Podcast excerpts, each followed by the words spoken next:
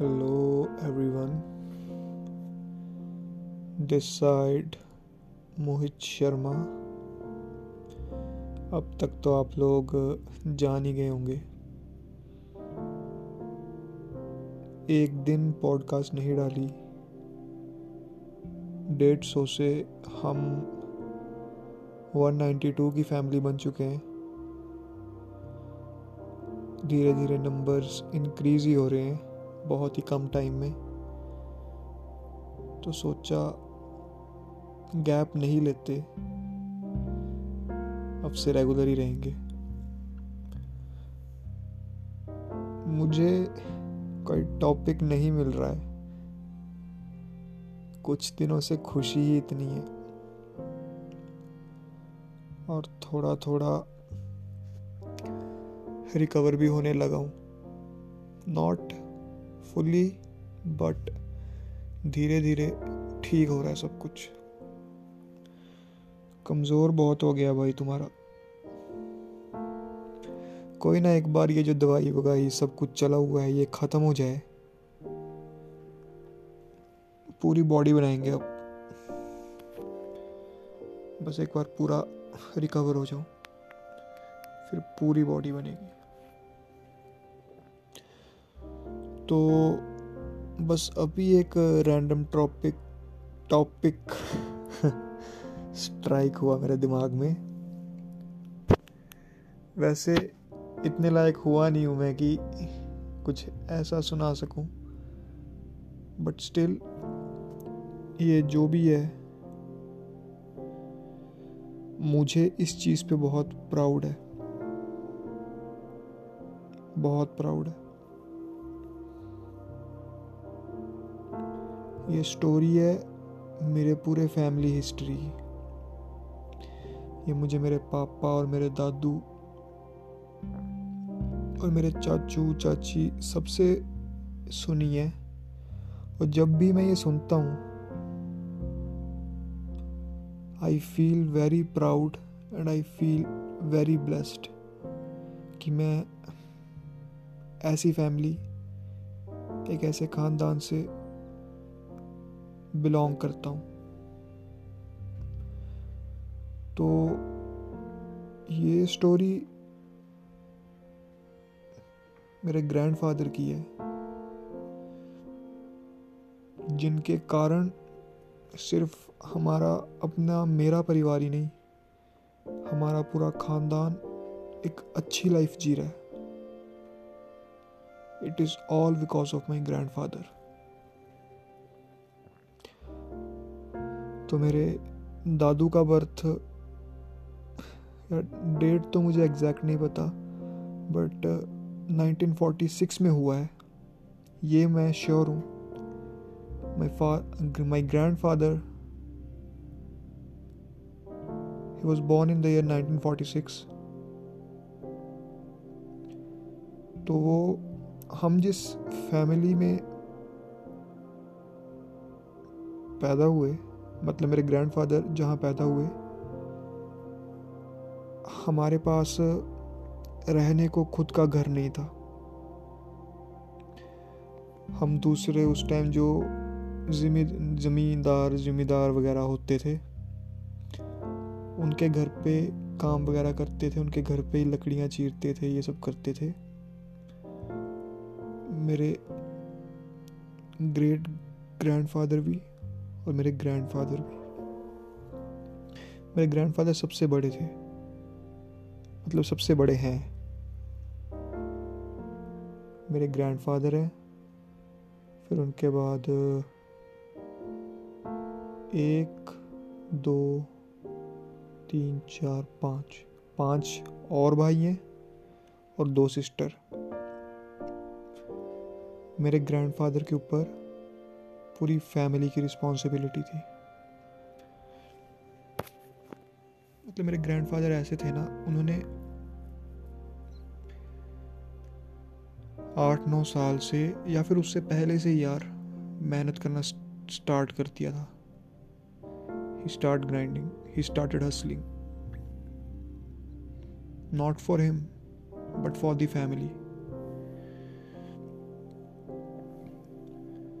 तो दूसरों के घर पे लकड़ियाँ चीरना, उनके खेतों का काम करना, ये करना, वो करना। और साथ साथ में अपनी एजुकेशन भी कंप्लीट करना, अपने ही दम पर। तो मतलब मेहनत की मेरे दादू ने बहुत। उसके बाद टेंथ पास करके उस टाइम टेंथ बहुत होती थी। मतलब जो लेवल आज के टाइम में हमारा पोस्ट ग्रेजुएशन का है, वो उस टाइम टेंथ का होता था। मतलब उस टाइम के बंदे को आज का पोस्ट ग्रेजुएट माना जा सकता है, जिसने टेंथ की हो। बहुत मुश्किल होती थी उस टाइम टेंथ करना। तो मेरे दादू ने बहुत मेहनत करके टेंथ पास की। और उसके बाद उन्हें एक प्राइमरी स्कूल टीचर की जॉब मिली। अब आप सब सोच रहे होंगे कि वाह भाई स्कूल टीचर की जॉब मिल गई, बस लाइफ सेट होगी ऐसे कैसे भाई? मैंने याद दिलाया था।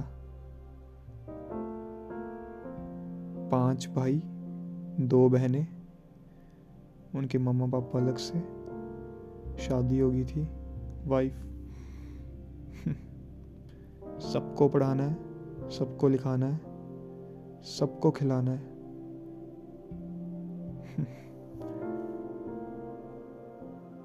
दादू ने जो भी किया, अपने लिए नहीं किया, कभी नहीं। आज तक उन्होंने अपने लिए कुछ नहीं किया। आज तक वो जो भी करते हैं, हमारे लिए करते हैं।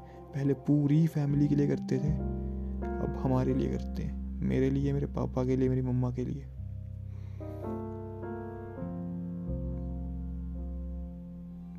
मैं मेरे दादू को एक्सप्रेस नहीं कर पाता यार।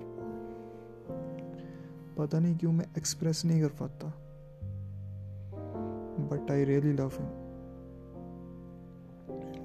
मतलब जो उन्होंने किया है ना he is an inspiration not for me मैं जब आप सबको ये स्टोरी सुना रहा हूँ ना, आप सब कहीं ना कहीं इंस्पिरेशन ले सकते हो। हाँ तो मेरे दादू ने as a school teacher join किया। बहुत मेहनत की। मेरे दादू, जब से मैंने होश संभाली है ना, जब से मैंने होश संभाली है, तब से मैंने मेरे दादू को बस कुर्ते पजामे में देखा है सिर्फ़। और पापा बताते हैं कि वो स्कूल भी एक पुराने मैले कुचले नाइट सूट में जाते थे, पढ़ाने। तो मेरे दादू ने पढ़ाते पढ़ाते पढ़ाते पैसे जमा तो क्या ही किए, सभी भाइयों को पढ़ाया, अपने लिए कुछ नहीं किया। अपने भाइयों को पढ़ाते गए पढ़ाते गए पढ़ाते गए। धीरे धीरे सब सेटल होने लग पड़े। सेटल तो क्या उस टाइम छोटी मोटी जॉब्स भी लगे बट आज वो गेस्टेड पोस्ट से रिटायर है। ऑलमोस्ट सब। एक दादू हैं। उन्होंने एसएससी का टेस्ट क्लियर किया था बट कुछ रीज़नों के कारण उन्हें जॉब छोड़नी पड़ी थी। अदरवाइज़ बाकी सब एक दादू मेरे जो मतलब हमारे साथ ही रहते हैं। मतलब हम एक साथ ही, वैसे तो हमारा सारा ख़ानदान एक साथ है। प्यार पूरा है हम सब में बट अलग अलग हो गए हैं ना, क्योंकि फैमिली बहुत बड़ी है। तो हम, मैं मतलब मेरे दादू आई एम सॉरी अगर बैकग्राउंड में कुत्ते के भौंकने की आवाज़ आएगी। हाँ तो मेरे दादू मेरे दादू के दूसरे नंबर वाले दादू, उसके बाद तीसरे नंबर वाले दादू। हम तीन यहाँ रहते हैं। और बाकी तीन हमारे पुराने घर में रहते हैं, जो कि पंजाब साइड ही रख लो, वहाँ है। ठीक है? तो जो मेरे यहाँ पे दादू रहते हैं, एक तो वो मैंने बता दिए, जो जिन्होंने जॉब छोड़ी थी, और दूसरे जेई रिटायर हैं, junior engineer, power grid electricity board में। और जो वहाँ पे तीन रहते हैं, एक आर्मी रिटायर है एक शास्त्री लेक्चरर रिटायर है और एक रेलवे डिपार्टमेंट से रिटायर है। मतलब सब सेट है। सबने खूब पैसा कमाया है, जोड़ा है। बट एक मेरे दादू हैं, जिन्होंने सब पे पैसा इन्वेस्ट किया है। खर्चा भी नहीं बोलूँगा मैं इन्वेस्ट किया है क्योंकि उस पैसे का प्रॉपर आउटकम आया है। सब वेल well सेटल्ड है। सो धीरे धीरे सबको पढ़ाया मेरे दादू ने, सबको। उसके बाद अपने बच्चे थे। यार कुत्ता बहुत भौंक रहा है सॉरी फॉर दिस अगर आपको आवाज़ आ रही होगी कुत्ते की तो। तो फिर बारी आई अब मेरे दादू की अपनी फैमिली की। तीन लड़कियाँ और एक लड़का। वो लड़का मेरे पापा है। मेरे पापा सबसे छोटे हैं। उनके अलावा मेरे पापा की तीन बहनें हैं। मतलब धीरे धीरे धीरे धीरे करके दादू ने सब कुछ किया है हमारी फैमिली के लिए। कहाँ से आए उठ के? एक अपना घर भी नहीं था रहने को। और जो मतलब जहाँ हमारा पुराना घर है ना वहाँ पे हमें वो ज़मीन जिनके घर पे हम रहते थे ना, उन्होंने दान में दी थी। दान में दी थी। और ये बता रहा हूँ, मैं कोई शो ऑफ़ नहीं कर रहा मैं, शो ऑफ़ वगैरह कुछ नहीं कर रहा। बस बता रहा हूँ कि हमारी फैमिली का स्ट्रगल क्या है और आज हम सब क्या है। जो ज़मीन हमें उन्होंने दान में दी थी ना वो ज़मीन और उसके आगे का उनका जो पूरा खेत है मतलब बहुत लंबा खेत है, उसके बाद उनके बाग हैं, आम के बगीचे भी थे उनके, जो कि मतलब जब हम हमारे पुराने घर में जाते हैं तो रास्ते में एक जगह पड़ती है, वहाँ पे सड़क के दोनों साइड है। उनके आम के बगीचे थे, उनके जो खेत थे, जिन्होंने हमें ज़मीन दान में दी थी, हमने उनसे ख़रीदी। और जहाँ मतलब उन्होंने ज़मीन दान में दी थी ना, वहाँ पे एक छोटा सा दो कमरों का घर था, मिट्टी का। आज वहाँ पे तीन बड़ी बड़ी कोठियाँ हैं और जो हमने खेत खरीदा था ना उनसे वहाँ पे मतलब एक हमारी फैमिली के पूरे व्हीकल्स की लाइन लगती है। पाँच छः गाड़ियाँ, दो बुलेट स्कूटी, बाइक, सब कुछ। ये मेरे दादू की मेहनत है, जो कि मेरे दादू ने हम सब पे की है, जिसका रिज़ल्ट निकला है। ये कोई शो ऑफ़ नहीं था, बस बता रहा हूँ। और जहाँ पे हम रहते हैं मतलब यहाँ पे, जहाँ पे मेरा घर है, यहाँ पे भी हम किराए पे रहते थे। एक मतलब ये जो घर था, इसमें एक दो तीन, चार कमरे थे, जब हम यहाँ पे किराए पे रहने आए थे। दो कमरे हमें दिए थे, और दो कमरे जिनका ये घर था, उनके पास थे। हमने ये घर भी उनसे ख़रीद लिया, जिनके घर पे हम किराए पे रहते थे। और आज जहाँ पे सिर्फ़ चार कमरे होते थे अगेन शो ऑफ़ नहीं कर रहा हूँ, बस बता रहा हूँ। जहाँ पे चार कमरे होते थे, वहाँ पे अगर वॉशरूम किचन स्टोर सब वगैरह मिला लिया जाए तो वहाँ पे 26 से 27 कमरों की एक बड़ी कोठी खड़ी है, जिसमें दो गाड़ियाँ हैं, दो गेट हैं, जिस जगह को लोग खंडर बोलते थे। जिस घर में मैं रहता हूँ, उसे खंडर बोला जाता था। ऐसी कंडीशन थी इस पूरी जगह की। ये मेरे दादू की मेहनत है। मतलब अगर मेरे दादू पैसा जोड़े रखते ना, सिर्फ़ अपना देखते, बाकी सबको रहने देते तो आज एक दो करोड़ भी नहीं बोल रहा मैं। कसम खा के बोलता हूँ। इतना पैसा होना था कि पैसा ख़त्म ही नहीं होना था। बट मेरे दादू ने कभी भी अपने मन में लालच नहीं लाया। मेरे दादू ने जो भी किया है, अपनी फैमिली के लिए किया है अपने भाइयों के लिए की है, अपने बच्चों के लिए की है। और उसके बाद मेरे पापा। मेरे पापा को टेंथ के बाद मेरे दादू ने बाहर पढ़ने भेजा। हाँ तो एक और बात, हम जहाँ रहते थे ना, पहले हिमाचल और पंजाब एक ही होता था। तो मेरे अगेन शो ऑफ़ नहीं कर रहा शो ऑफ़ नहीं कर रहा। तो अगेन मेरे दादू की ट्रांसफ़र ऊपर पहाड़ों वाली साइड भरमौर साइड कहीं हो गई, हिमाचल में। तो वहाँ पे भी हम ऐसे ही मांग जांग के रहते थे कहीं। तो वहाँ भी मेरे दादू ने अपनी मेहनत से एक घर ज़मीन और सेब के बाग हमारे लिए खरीदे। उनसे एक पैसा आज तक दादू ने नहीं खर्चा है। जो भी पैसा है, अगर खर्चा भी है तो वो भी हमारे लिए खर्चा है। जो घर बना, उसमें खर्चा है। हमारे घर पे जो सामान, उस पर खर्चा है। मतलब फॉर हिज हैप्पीनेस एक पैसा तक नहीं खर्चा उन्होंने। मेरे दादू आज भी एक एक या दो उनके पास नाइट सूट होंगे, उन्हीं में रहते हैं। अब तो खैर थोड़े बीमार रहते हैं बट अब धीरे धीरे रिकवर हो रहे हैं। आप सब उनके लिए प्रेयर करो यार। वो जल्दी जल्दी ठीक हो जाए। हाँ तो वहाँ पे उन्होंने बाग खरीदे। यहाँ तो आगे पर जो हमने बाग खरीदे थे ना,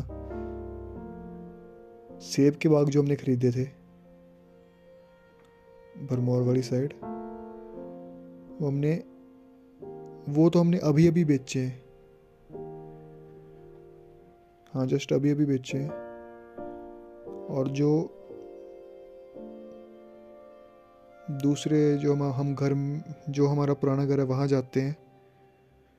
वो वाले बाग भी जो हैं, उनका हमें पता नहीं है इतना। हमने, हमारी फैमिली उन पर इतना ध्यान, वैसे वो सबका है बट यहाँ, जो यहाँ रहते हैं, वो उस पर ज़्यादा ध्यान नहीं देते। वो शायद किसी और को दे दिया ऐसे ही। उसकी मुझे इतनी नॉलेज नहीं है बट वहाँ से हम इतना हमारा टच नहीं है उस साइड में। रास्ते में आती है वो जगह। और मेरा ढोलू भी वहाँ आसपास से ही है। तो हाँ अब आते हैं मेरे दादू के। He joined as a primary school teacher उसके बाद धीरे धीरे धीरे धीरे प्रमोशन लेते गए। Then he became a lecturer उनके बाद धीरे धीरे धीरे फिर प्रमोशन और उन्होंने अपनी services as an block primary education officer इस पोस्ट तक दी। उसके बाद वो रिटायर हुए सन 2004 या 2005 के आसपास मेरे दादू रिटायर हुए अपनी पोस्ट से और उसके बाद वो पंचायत इलेक्शन में खड़े हुए। उन्होंने वहाँ पे वो जीते और हाँ उन्होंने वहाँ पे भी एक पैसे का घोटाला नहीं किया। जो यहाँ पे होते हैं ना, सरपंच वगैरह, प्रधान वगैरह, वो क्या करते हैं? जैसे ही वो प्रधान बने, उनके घर का काम शुरू हो गया। जो भी पंचायत में पैसा आता है, बस। अपने लिए यूज़ करते हैं, उसके बाद जो बचा वो थोड़ा बहुत कामों में लगा देंगे। बट मेरे दादू ने पैसे के मैनेजमेंट के लिए एक अलग कमेटी बना के रखी थी, ताकि कभी भी अगर पैसे में कुछ भी हेरा फेरी हो तो मेरे दादू के ऊपर ब्लेम ना है उसके बाद, मेरे दादू पाँच साल जिला परिषद भी रहे। उस पर भी उन्होंने बहुत काम कराया।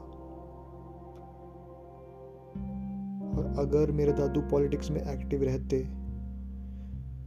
तो आज पापा का कहना ये, हंड्रेड परसेंट वो एमएलए की सीट तक होते।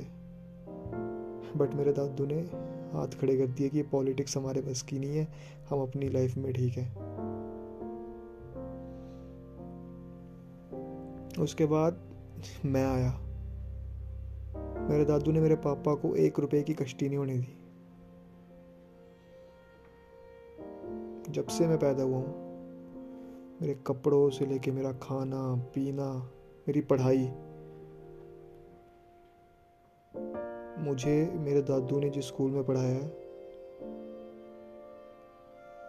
वहाँ पे मैं एक लौता स्टूडेंट था, जिसकी पूरी साल भर की फ़ीस एडवांस में जमा होती थी। मैं अपने पूरे स्कूल का इकलौता स्टूडेंट था। मतलब जब एडमिशन टाइम होता था, हमारे एडमिशन का खर्चा ही पंद्रह बीस तो हमारी, पंद्रह बीस हज़ार तो हमारी एडमिशन में लगता था आई थिंक और उसके बाद ऊपर से दादू पूरे साल की फ़ीस इकट्ठी दे आते थे। वो दिन मुझे नहीं भूलता। मतलब जब मैं ऑफ़िस जाता था, मेरा फ़ीस कार्ड मेरे हाथ में होता था, और उसके बाद उसको जलाओ, काटो, फेंको, जो मर्ज़ी करो, कोई टेंशन नहीं होती थी। वो पूरा भरा होता था। बच्चों के भी मार्च, अप्रैल तक की फ़ीस नहीं आई होती थी मेरा पूरा भरा होता था। और मैं उसको क्लास में दिखा के शो ऑफ़ करता था कि ये देखो भाई, ये ऐसे, वैसे। वो भी दिन होते थे। मतलब मेरे दादू ने किसी को कोई कष्टी नहीं आने दी लाइफ में। आज तक किसी को कोई तंगी नहीं आने दी। अपने लिए एक पैसा नहीं खर्चा मेरे दादू ने। बहुत कुछ सीखने को मिलता है दादू से। बहुत कुछ। मतलब खुद देखो, जो बंदा किसी और के घर पे रह के काम करता था, आज उसी गाँव में उस बंदे की मेहनत के कारण मतलब जो हमारा पुराना घर है ना, अगर वहाँ पे मतलब सारे मेंबर्स घर के प्रेजेंट हो ना और सबके व्हीकल्स घर में हो तो कोई दूर से देखे तो ऐसा लगता है कि टैक्सी स्टैंड है। और हमारी फैमिली में इतना प्यार है, इतनी यूनिटी है। मतलब कोई सा व्हीकल कोई भी उठा के ले जाता है। हम ये नहीं देखते कि ये इसकी गाड़ी है, इसकी गाड़ी है, फलाने चाचू की गाड़ी है, ये इन चाचू की गाड़ी है। जिसका जो मन आया, वो उठा के ले जाता है।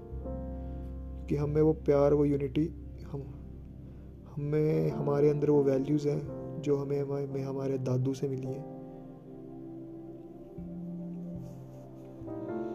उसके बाद बहुत हार्ड वर्क किया यार दादू ने। अपनी सारी लाइफ हमारे लिए सेक्रीफाइस करती है। आज दादू थोड़े बीमार रहते हैं आजकल। एक साल मतलब वैसे तो पाँच छः साल से बीमार चल रहे थे। बट एलोपैथिक दवाइयों ने शरीर ख़राब कर दिया था दादू का मतलब आदत हो गई थी दवाइयों की।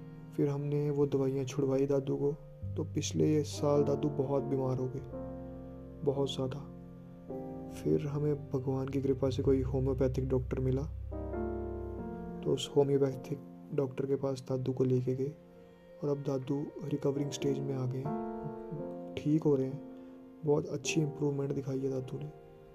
और हाँ जब मेरे दादू के टेस्ट हुए ना बीपी शुगर सब कुछ जब हम होम्योपैथिक डॉक्टर के पास के जो डॉक्टर जो डॉक्टर जैनवन था जब उसके पास के ना, वो डॉक्टर शॉक हो गया। उस डॉक्टर ने मेरे पापा से कहा कि इतने फिट तो आप नहीं होंगे जितने फिट दादू हैं। दादू कोई बीमारी नहीं है, बस वो जो दवाइयाँ थी ना, उन्होंने दादू को अपना आदि बना दिया था। बस उसी कारण बहुत स्ट्रगल ये वीडियो मैं किसी शो ऑफ़ के पर्पज़ से नहीं बना रहा कि हमारे पास पहले क्या थे, हम अब हमारे पास गाड़ियाँ ही, गाड़ियाँ ये बाग, वो बाग, ये वो कुछ नहीं। मैं बस ये दिखाना चाहता था कि मेरे दादू से हम क्या सीख सकते हैं। इसको आप एक मॉरल स्टोरी की तरफ़ से, एक मॉरल स्टोरी के प्रस्पेक्टिव से ही समझ लो। प्राउडली बोलता हूँ कि मैं ऐसी फैमिली का हिस्सा हूँ। मैं प्राउडली बोलता हूँ कि मैं ऐसे ग्रैंडफादर का ग्रैंडसन हूँ। बहुत गर्व होता है जब मेरे को मेरे घर वाले ये कहानी सुनाते हैं कि आज हम जो कुछ भी हैं, दादू के कारण है, दादू की मेहनत के कारण है, दादू के सेक्रीफाइसेस के कारण है। खुशी होती है एक। बहुत प्यारे हैं मेरे दादू मेरे को। मैं एक्सप्रेस नहीं कर पाता। But I really love him and I really respect him उनसे बहुत कुछ है सीखने को यार। Hard work selfless selflessness selflessness नहीं बोलेंगे। सेल्फलेस लव अपने बारे में सोचे भी ना बस करे चलो। ये खुश रहने चाहिए। डिटर्मिनेशन पेशेंस बहुत कुछ है सीखने को।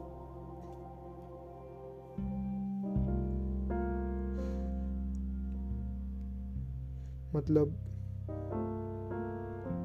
मेरे पापा जैसे बच्चे को मेरे दादू ने एक बार भी नहीं मारा।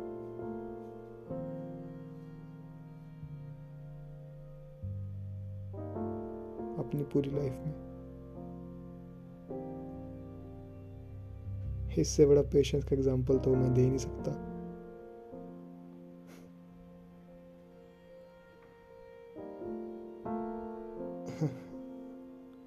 तो बस यार, आज कुछ खास नहीं था, जितना ही था। ऐसी नॉर्मल बातें थी। मेरे दादू के बारे में, उनके हार्ड वर्क के बारे में। और आज उस हार्डवर्क के रिज़ल्ट के बारे में। होप करता हूँ आपने इस स्टोरी से कुछ सीखा होगा। तो हार्डवर्क करते रहिए। सिचुएशंस चेंज होती हैं। हार्डवर्क करते रहिए। सब कुछ अचीव होता है। Thank you very much love you all bye bye